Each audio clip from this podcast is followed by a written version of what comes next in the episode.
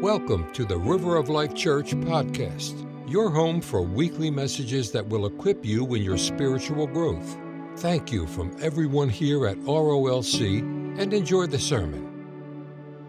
Well, good morning. And good morning to everyone who is worshiping online.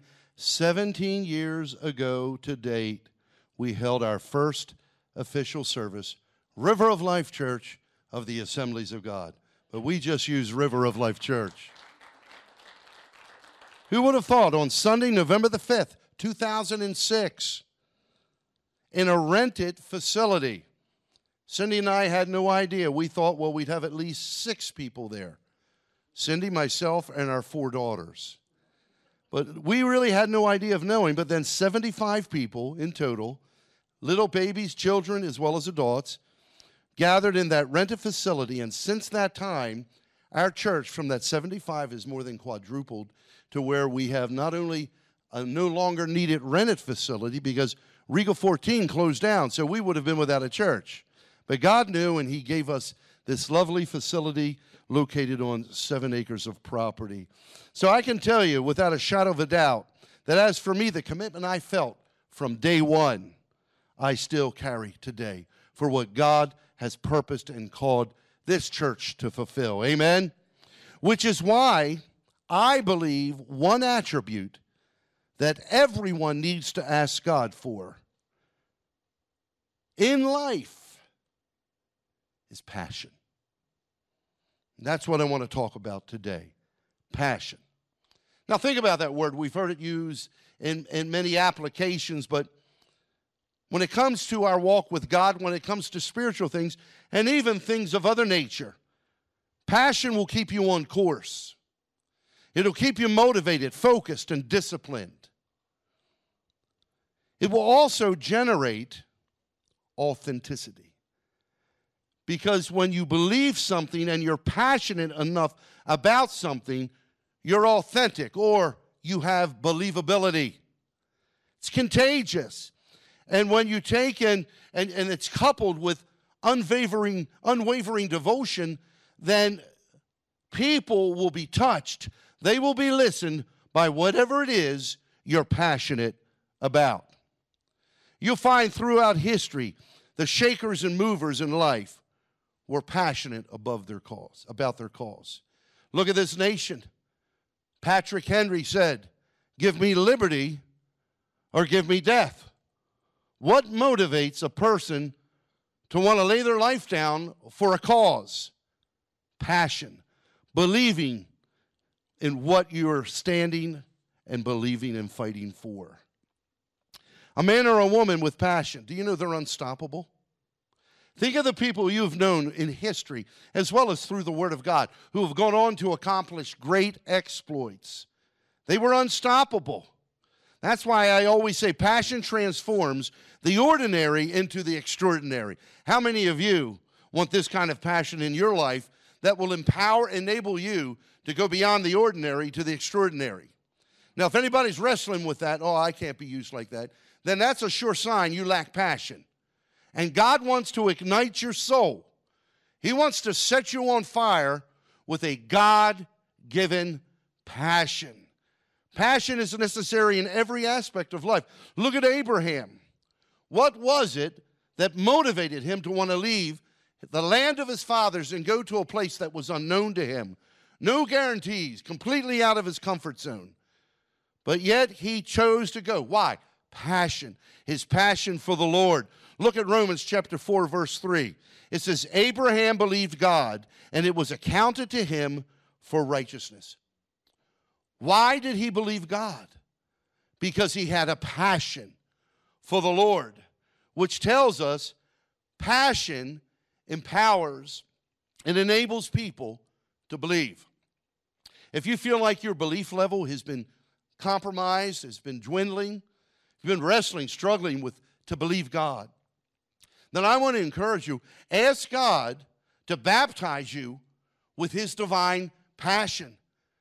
Every believer, every Old Testament believer, every New Testament believer, the ones who were faithful to go forward, and we wouldn't be standing here today without their faith, they were passionate And that is what enabled them to believe and to have the faith to do the impossible. That's why scripture always says, with God, all things are what?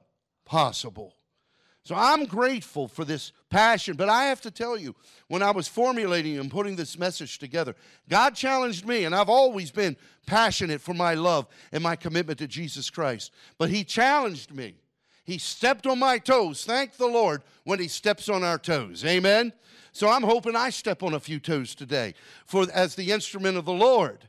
But when we take and we look at this passion, here's the question many people ask. All right, I believe in the passion. I want this passion. I, I want this insatiable commitment to the Lord. But how do I open the door for this kind of passion? It's one thing to hear what we need. How can I get there? And in my life as a preacher and a teacher, I have always been about not only revealing and unveiling what's necessary, but also the process, how to get to that place where we receive from God what He has promised. So, in answer to that question, how do we open the door? Turn in your Bibles with me to Matthew's Gospel, chapter 22. I'll be reading verses 37 and 38. You can follow along on the screens, but I want to encourage you and every week I say this, every Wednesday night I say this be a student of the Word. So get your phone out, your iPad out, go to the Notes app, turn your bulletin over. We've made it simple, old school, says sermon notes. You can put things down there, but write these things down and meditate upon them. Matthew 22, 37 through 38.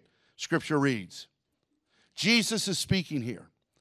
He was surrounded by individuals who are asking how they could come into a relationship and to please God. And it says, and the Lord responded in these verses And you shall love the Lord your God with all your heart and with all your soul and with all your mind. This is the first and the greatest commandment. We're going to look at three things all your heart, all your soul, and all your mind. How does this come into play with passion? First, you'll find the foundation of godly passion, because we see it right here is love. Jesus says, Love the Lord. Everybody say, Love. Love will take and motivate us, it will empower us, it, it will create an overwhelming desire to do the right thing. When you're in love with someone, you want to honor the one you love. So Jesus begins by saying, loving God with what? All your heart. Entirely, not in part, all your heart. Now let's look at that word heart in the Greek. The word that Jesus uses there is the word cardia. We're all familiar with that. When there is a heart issue or you're going for a checkup, you go to who? A cardiologist right? And there are different exercises that we can do that are good for our cardio workout. So Jesus is using the word here, cardio, which is defined, and this is, this is going to be an eye opener for many. It's defined as, this is how the Greeks define this word that they use here that Jesus intentionally chose when speaking about how to love with all your heart. The word cardia is defined as the center of all physical and spiritual life. In other words, it's what your physical and spiritual life revolves around. Without a heart, there's no life. Amen? So we need a heart physically to exist. If someone encounters a heart issue, their heart is damaged, a heart attack, then what transpires after a heart attack, whatever part of the heart was affected dies, and now people are not operating physically with 100% of the heart they were born with, if they were born with a healthy heart. There is now a portion that has been removed. And so when you hear someone say, with that in mind, that they love you with all your heart, that's one of the greatest phrases we could hear. But how would you react if someone said, I love you with most of my heart? Can you imagine, ladies? You're dating someone for an extended time and you're ready to tie the knot. And so finally, the night comes, the fiance, well, not the fiance yet, but the young gentleman takes, gets on one knee, and he says, Will you marry me? Because I love you with almost all of my heart. I mean, you wouldn't respond to that. In fact, if you ever get that kind of a proposal, ladies, that's when you get up, don't even respond, and just shake the dust from your feet, as we see in Scripture. See, that's not what people want to hear. That's a half hearted relationship. No one wants that, and neither does God. God doesn't want us loving Him. We see this in the greatest commandment, which came from the book of Deuteronomy. And we also see it here when Jesus emphasizes, references again, loving Him. He wants our entire heart, not part of us, but all of us. And that's why, as I said, just as physical health cannot be sustained with a partial heart to the degree it needs to be, the same is true for our spiritual heart. Our hearts, your heart, my heart, those of you watching online, your heart, it reveals your passion when it comes to spiritual matters and even day to day activities. Look at Matthew's Gospel, chapter 12, verse 34. Jesus said this. He says, Out of the abundance of the what? Heart. The mouth speaks. What we say reveals what's in our heart. And that's why we're commanded to guard our hearts. You'll find whatever you put in to your mind and your heart, it will eventually come out. That's why the mouth is just the manifestation, it's the revealer of a heart. That's why giving your whole heart to God is a protection. It protects you. Why? Because death and life, that's what Scripture says, death and life are in the power of what? the tongue. What we say reveals to the devil or to God. God already knows because he can read our minds.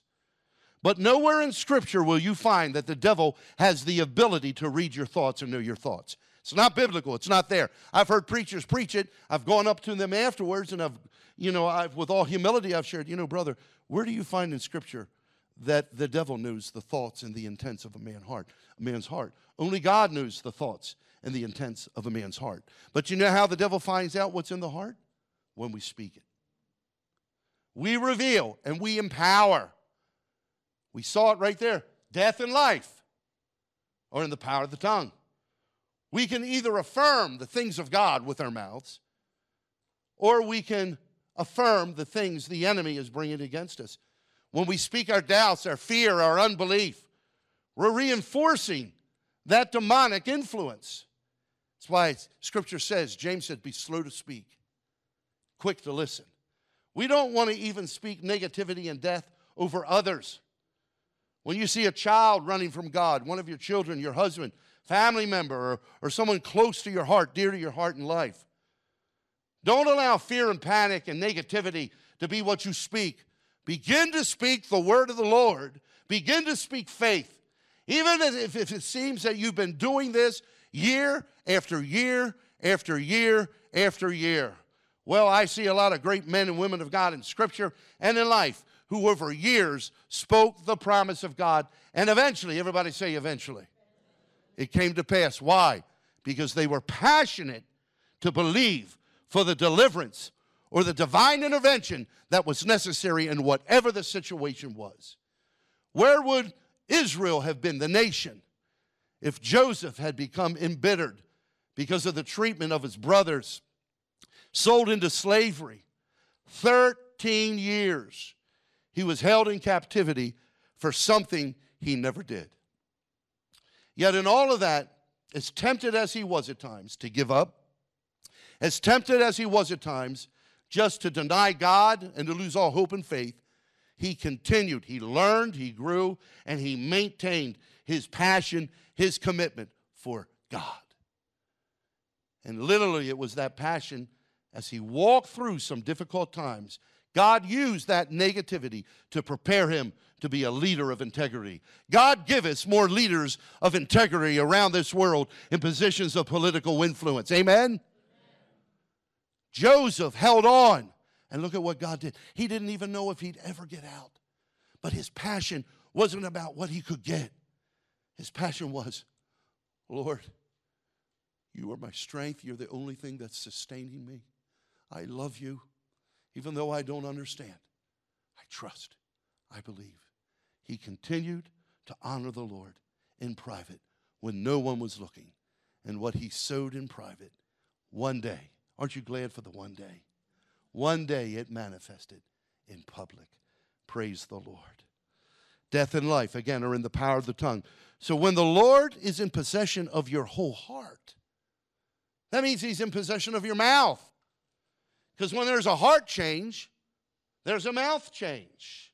Aren't you glad for that? I'm just astounded how much God has changed my mouth since my first encounter with Him, accepting Him as my Savior and Lord. I preached a sermon years ago at my previous church, me and my big mouth. God wants to be in control of our mouths. Well, the way that can happen, you can try and try and try to take and, and, and remove the gossip, remove the negativity, remove the, uh, the, the cursive expletives. But when God just gets more of your heart, you're going to find one day it's just not going to be there. Instead of saying a word you shouldn't say, when the hammer hits your thumb, you'll say, Oh, stink. You're hearing me. I've had times where when I've hit my head and the devil will throw all kinds of expletives at me that I just start speaking in tongues then. I really do. I was out doing work here at the church over the summer, came up, hit a nail in the shed that peeled part of my skin on the skull back. And I just started speaking in tongues. A gentleman that we use on the grounds who comes over the summer and helps, he saw me doing that. He's Mexican, so I wondered if I was speaking his language. But who knows? But God knows. But God did touch his heart. He goes, Oh, Padre, that must have really hurt. And I said, Yes, it, Louis, it really did hurt. But praise God. Praise God. Now, when I first got saved, that would have never been, never been what I would have demonstrated. But when the heart changes, the mouth changes. You know, coarse joking goes. You know, inappropriate comments to the opposite gender, inappropriate meditations of someone that may not be your spouse, looking at the wrong things on the computer. When the heart changes, the mouth changes. Why? Because he transforms your very entity. You become more like Jesus. Only he can do that. And isn't that the work he wants to do? Here's a, here's a big theological word for you sanctification. Most people don't know what that is. But sanctification is when God works out, begins to bring that deliverance, that salvation into every area of our lives. But that's fed when we feed our passion. How do we feed our passion? I'll get to that. Jesus came, it says in Scripture, to bring life. Matthew or John 10 10 says, The thief does not come except to steal and to kill and to destroy. But I have come that they may have life. Everybody say life. It's the Greek word zoe, life in the absolute fullness, body, soul, and spirit, so we can love the Lord with our heart, soul, and mind. Came to give you life and that they may have it more abundantly. The world is filled with inconsistency and betrayal, wouldn't you think? You turn on the TV, you see it. Some of you have experienced it in your own families. And you see people becoming lovers of money, lovers of anything that will promote what they want in life, being very self focused, material focused, and even lovers of themselves. Then, even in a family where you have children, you have a spouse, a son, a daughter, you, a husband, a wife, a, a mother, a father, grandparents, people that love you, when we are so filled with the wrong desires because our heart has not been dealt with, then even the betrayal is demonstrated towards those who are closest to us. Why? Because only God can change the heart. And that's why we need passion. When I first got saved, I was over the top. But I can tell you, even to this day, I love the Lord more now than I did when I first came to Him. In January, I will have been saved, radically saved, 50 years.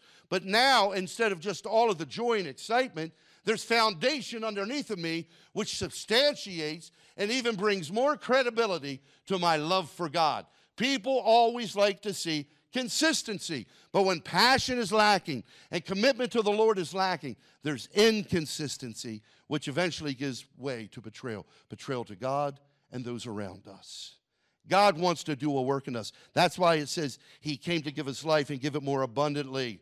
Which then, when you think about that, when God takes possession of the whole heart, that's when the freedom Jesus speaks of comes and becomes a part of us. You shall know the truth, and the truth shall make you free. When you're passionate, you're a disciple. You're pursuing righteousness. You're wanting to learn more from God. You're not afraid to have Him challenge your comfort zone, challenge your values. Honestly, this world isn't going to get any better unless believers in this world begin to be filled with the Spirit and the passion of Almighty God. What am I saying? I'm saying this that right now, American Christianity is very weak, very self absorbed. I never thought I would see church attendance in America go below a couple times a month. Because there are people you get called away on business, you don't feel well. But when I researched a while back and saw that it had gone to 1.5 per times per month, and I always say, How do you go half a time to church? You know, you just come in after the worship, or you leave after the worship, right? But now it's at 10 times a year. That's less than once a month. The American church has lost its passion. And in losing its passion, it has lost its effectiveness. Now, that doesn't mean if you go to a place and it, it, seems to be thriving, they have a wonderful facility, that God isn't doing that. I pray that He is, and many times He is doing that. But there are also others who don't have the anointing of God, the passion of God, which lacks the influence of God, then will turn to human ways of influencing and motivating people. You know, it doesn't take much to fill a coliseum or, or, a, or, or a theater or, or a concert hall if a big name musician comes in. When you take and you look at sports events, the Eagles will be playing today, the Dallas Cowboys. We're praying and interceding for the Eagles right now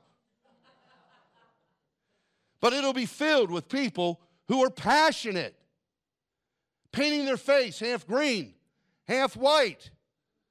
Now, some of you go paint your face half green and half yellow for the river of life colors, right? I don't think that's going to happen. But look at the passion in secular events, and there's nothing wrong with that. I enjoy that. But then it seems as if people, there's greater dedication to what is of interest to them than what is of interest to God. God save the church. God send an outpouring of His Spirit. We need a move of the Holy Spirit. So many times we see the political debate and you see one party pitched against another. You know, if a move of God comes, He'll change all hearts involved, and you won't even have to have a debate because everyone will be on God's page. We need to pray for a move of God. All that we've been observing in this country is a ping pong game. One has it, then the other has it. And it goes back and forth over the decades, every four years. We need a move of God. We don't need an argument. We need to be God's voice. We need to declare a standard. Amen. But we don't need to have an argumentative spirit. We have to have a spirit of intercession and a spirit of commitment and not to be ashamed to not only tell people about Jesus, but to live out Jesus as well. I always say passion is contagious. I even go into sporting events where of a team that I did not like, did not support, did not cheer for, uh, cheer for, but the environment at that event was so charged with passion and excitement. All of a sudden, when one of the teams got a score, I found myself going up and saying, "Yeah," and then I went, "Oh, right." When we're passionate for the things of God, when we love Him with all of our heart, no strings, we don't give Him half of ourselves. We're saying, Lord, take everything. Lord, I belong to you. That's when we are transformed and people around us experience the effects of it as well.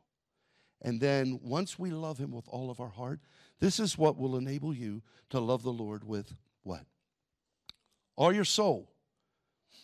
Now, the word used for soul here in the Greek is the word psuche. It's the same word that we get the word psyche from psychology, dealing with the science of the mind derives its word from this Greek word, psuche. But here's how it's defined. Write this down.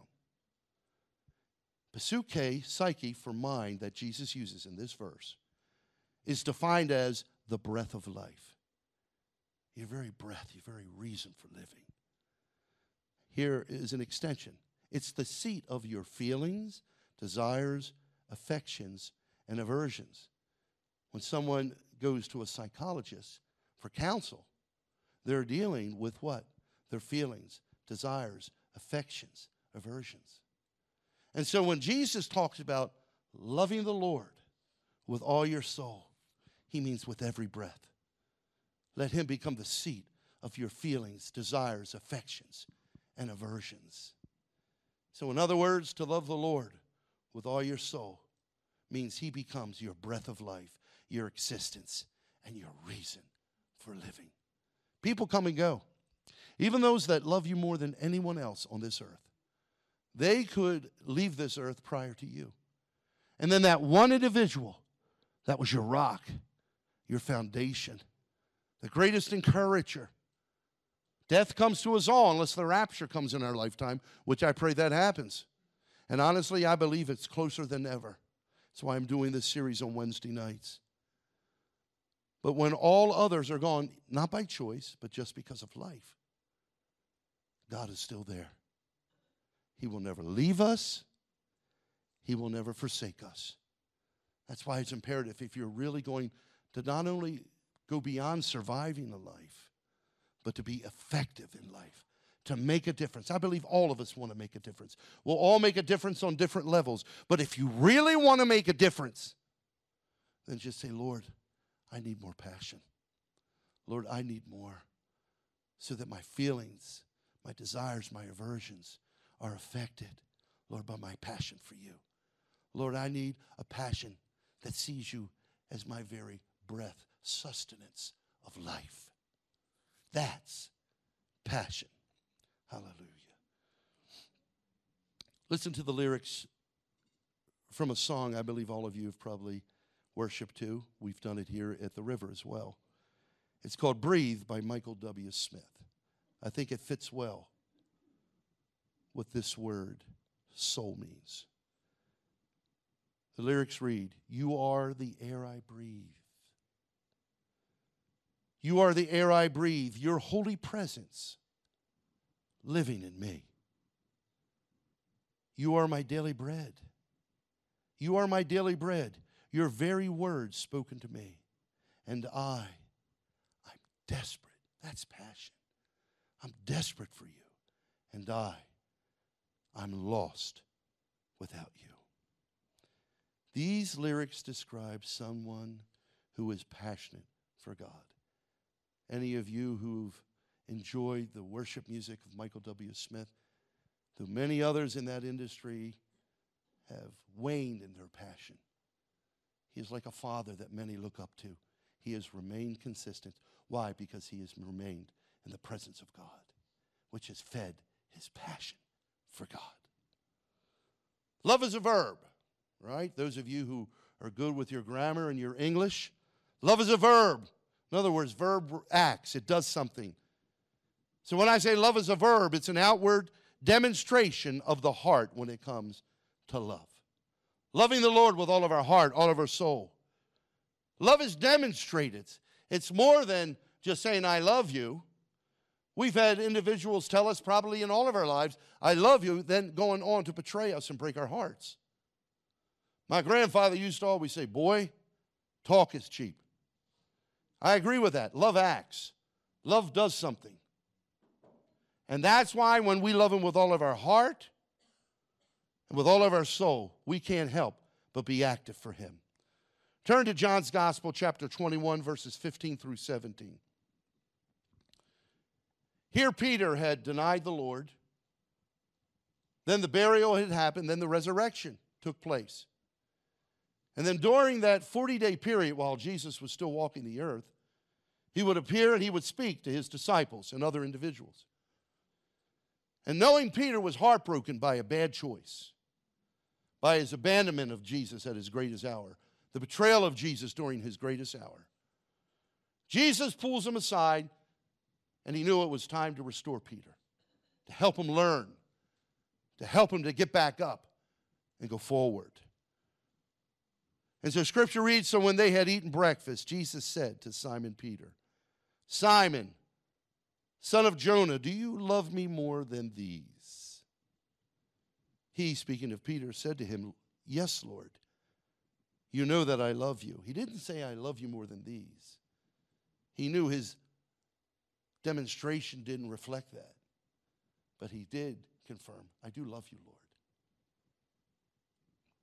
Do you love me more than these? And he said to him, Yes, Lord, you know that I love you. Then he, Jesus, said to him, Feed my lambs.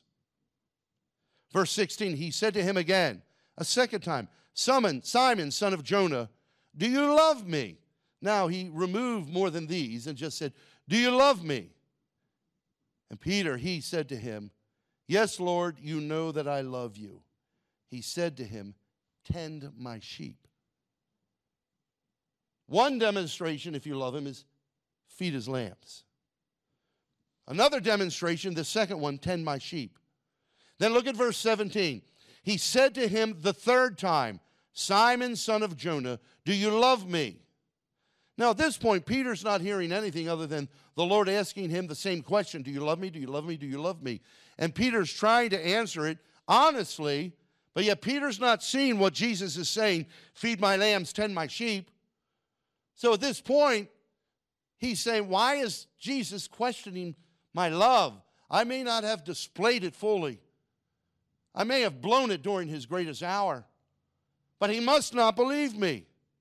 And that's why it says, after Jesus said, Do you love me? Peter was grieved because he had said to him the third time, Do you love me? And he, Peter, said to him, Lord, you know all things. And we, we believe that as well, right? No matter what we say, God knows all things. Lord, you know all things. You know that I love you. Jesus said to him, Feed my sheep. Three different ways to display Peter's love to the Lord feed my lambs, tend my sheep, and feed my sheep. Three different responsibilities. Three times Jesus asked the question, and three times Peter answers yes. But Jesus wanted more than words tending the sheep, feeding the sheep, and feeding the lambs, that's when love does something. If you love me, do something for me, serve me. Feed my lambs, tend my sheep, feed my sheep. Jesus wanted more than words. That's why love translates itself through what we do. Did you hear me? When you love someone, when they're sick, you take care of them. For better, for worse. When you love someone, you give time to them. No marriage would survive if either party didn't allow time to build intimacy, friendship, and relationship. When you love someone, you want to be with them.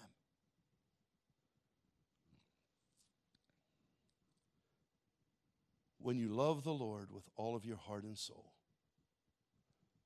Do you know what you'll find yourself doing? Loving Him with all of your mind. What's the difference between the soul and the mind? They're intertwined, but there's a big distinction. The word mind in the Greek is the word dianoia. It's defined as, obviously, the mind but here's the distinction. Listen to this. This is going to be liberating when I expand a little further on it. Not only references the mind, but it deals with thoughts, imaginations, and ways of thinking. Mindsets. Did you hear that? Dianoia, the word mind, references thoughts, imaginations, and ways of thinking. Are you getting this? What am I saying? When you love the Lord with all of your heart and soul, it will transform the way you think. I've always said this the easiest thing for someone to do is get saved. But then allowing the Lord to transform your life, that's where commitment comes in. That's when you begin to deal with the imaginations that have grabbed hold of your mind. You begin to confront the thoughts that have grabbed hold of your mind. And the imaginations and the thoughts and the narratives that have built a way of thinking, a mindset. And at times, obviously, before we know the Lord, there are a lot of mindsets, the way we think, that need to change. They need to go. And so when we love the Lord with all of our heart, all of our soul, and then our mind, loving Him with all of our mind, with His passion constantly growing and increasing, you know what it does? It enables us to break free here. Let this mind be in you, which was also in Christ Jesus. We begin to think like the Lord, and no longer are we tossed to and fro with every way of thinking, wind of doctrine. The Bible says in the last days, and again, I believe we are in the last days. Some will depart from the faith. Isn't that what Paul said in, in Timothy? Some will depart from the faith, giving heed to seducing spirits and doctrines of demons. So these doctrines, these seductions, are not from God, they're from the devil. And their ways of thinking, their mindsets that people are ensnared by. And the only way a life can change and not be swept away captive into these false teachings is by maintaining your passion. We constantly have to love the Lord with all of our heart, soul, and mind. When Cindy and I were headed to Israel, we flew Swiss Airlines, so we went from JFK to, uh, to Switzerland, and from Switzerland into Israel.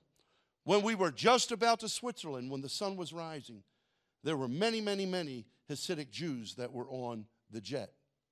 They were on there because they were traveling from all over the world for the Feast of Tabernacles that was happening while we were there in Israel, in Jerusalem.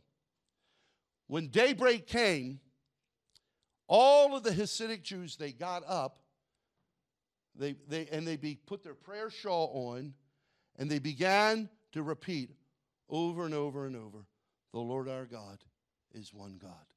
The Lord our God is one God. And then they would pray, Love the Lord your God with all your heart, your soul, and your mind. There was an, even a symbolic hat that, was, that they would tie on the front of their head which had those scripture verses in it, so that not only were they confessing it, but they were demonstrating, I want to love the Lord with all of my heart, soul, and my mind. And my mind. Tremendous commitment from people who need to give their heart to Jesus just as much as all of us. The Jewish people, yes, there's a plan for them. God has single handedly brought that nation to life, but they don't get a free pass. But yet, I see those that don't know Yeshua but yet still passionate for God and for that prayer and to live that out and to discipline. How much more when they come to Jesus? I was reading about the 144,000 uh, Jewish uh, virgin witnesses that will preach the gospel after the rapture, and they will preach it like nobody's business. There will be many who will come to Jesus during that time. They won't experience the born again encounter because that's when the Holy Spirit comes in and takes up residence. But their sins will be forgiven. Then they need to maintain faithfulness to the death. But that 144,000, when they see that they have missed Messiah all these millenniums, they will be sold out, passionate to bring the message of Jesus. The Antichrist will hate them, but that won't deter them because they know to live as Christ at that point, like Paul said a one time Pharisee, then apostle. But to, to God, but to die is gain. Amen? So, what thoughts and imaginations hammer you? I look at, at this country where, where there's human trafficking, trafficking little girls into sex, sex houses and, and slave labor. I, I, see all of the prostitution. I see the pornography. I see all of the greed, all of the drugs. We see all of this sin, even at the highest levels of government. What's going to change the narrative? What's going to change the mindset? Jesus. But after salvation, people need to be deliberate and beginning to renew their minds. How do we do that? Spending time in prayer, reading and studying the Word, and as the writer of Hebrews says, not forsaking the gathering together of the saints, going to church. You will never move past those imaginations that Satan is hammering you with and others who are struggling with that. You'll never move past those strongholds, those ways of thinking, unless you're putting new fuel and food into your heart and your mind and your soul. When the word of God goes in, the word of God creates life. Look at Second Corinthians chapter 10 verse 5. Paul said this to the Christians in Corinth, but they were struggling. They needed to move beyond their former bondages. They just couldn't stop the, the attack against their minds. And Paul says to them, Cast down imaginations. Hmm, one of the definitions of mind. Cast down imaginations and every high thing that exalts itself against the knowledge of God, which is the Word of God. Anything contrary to the Word of God is not from God. I don't care what respectability the individual who is sharing something with you may have. If it's contrary to the written Word of God, it's not from God. Somebody say amen. Casting down thoughts, imaginations, every high thing that exalts itself against the knowledge of God, and bringing into captivity what? Every thought, imaginations, thoughts, they are what dictate our ways of thinking. They are what dictate mindsets. And mindsets become strongholds if those mindsets are contrary to the Word of God. Now, I believe within every believer that there is a dream God has dreamed for us. There are giftings and abilities. And God wants to do things of significance in us and through us. But until we allow the Lord to change our mind, to change the way we think, until we begin to take control and begin to sow the Word of God into us. If we're haphazard in our, in our attendance and reading the scriptures, well, I read about once a month. You'll find then you'll experience once a month benefits. I want my daily bread. Amen. I want the presence of God every day, every and when people embrace God, all of His Word, and all of their heart and soul and mind, it will affect their strength. It will produce righteousness. Their lives will be transformed. You know, I, have heard people say, once an alcoholic, always an alcoholic. Well, that's not in the Word of God. Whom the Son sets free is free indeed. Satan may try to attack and tempt in that way because he's seen in the past that that has worked. But that doesn't mean that's who you are any longer. If any man, that means a drunk, that means a homosexual who gets saved and delivered, that means a pedophile, that means a thief, that means a murderer, that means an everyday regular person. If any man be in Christ Jesus, they are, not will become, they are a new creation. The old is gone, the new has come. But until we enlarge our passion, which will affect our heart, our soul, and our mind, we may continue to struggle with those things. But the more we put God into us, hallelujah, then you'll find all those other things will drop off and fall by the wayside and no longer be effective. This what happens when we love him with all of our heart, our soul, and our mind.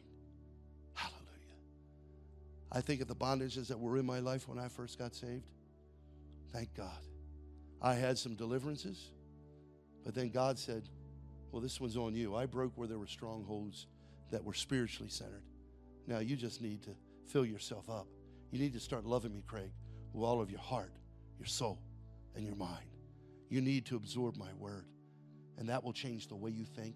And when you change the way you think, it'll change what you do, how you speak, how you live and then you'll become passionate, contagious.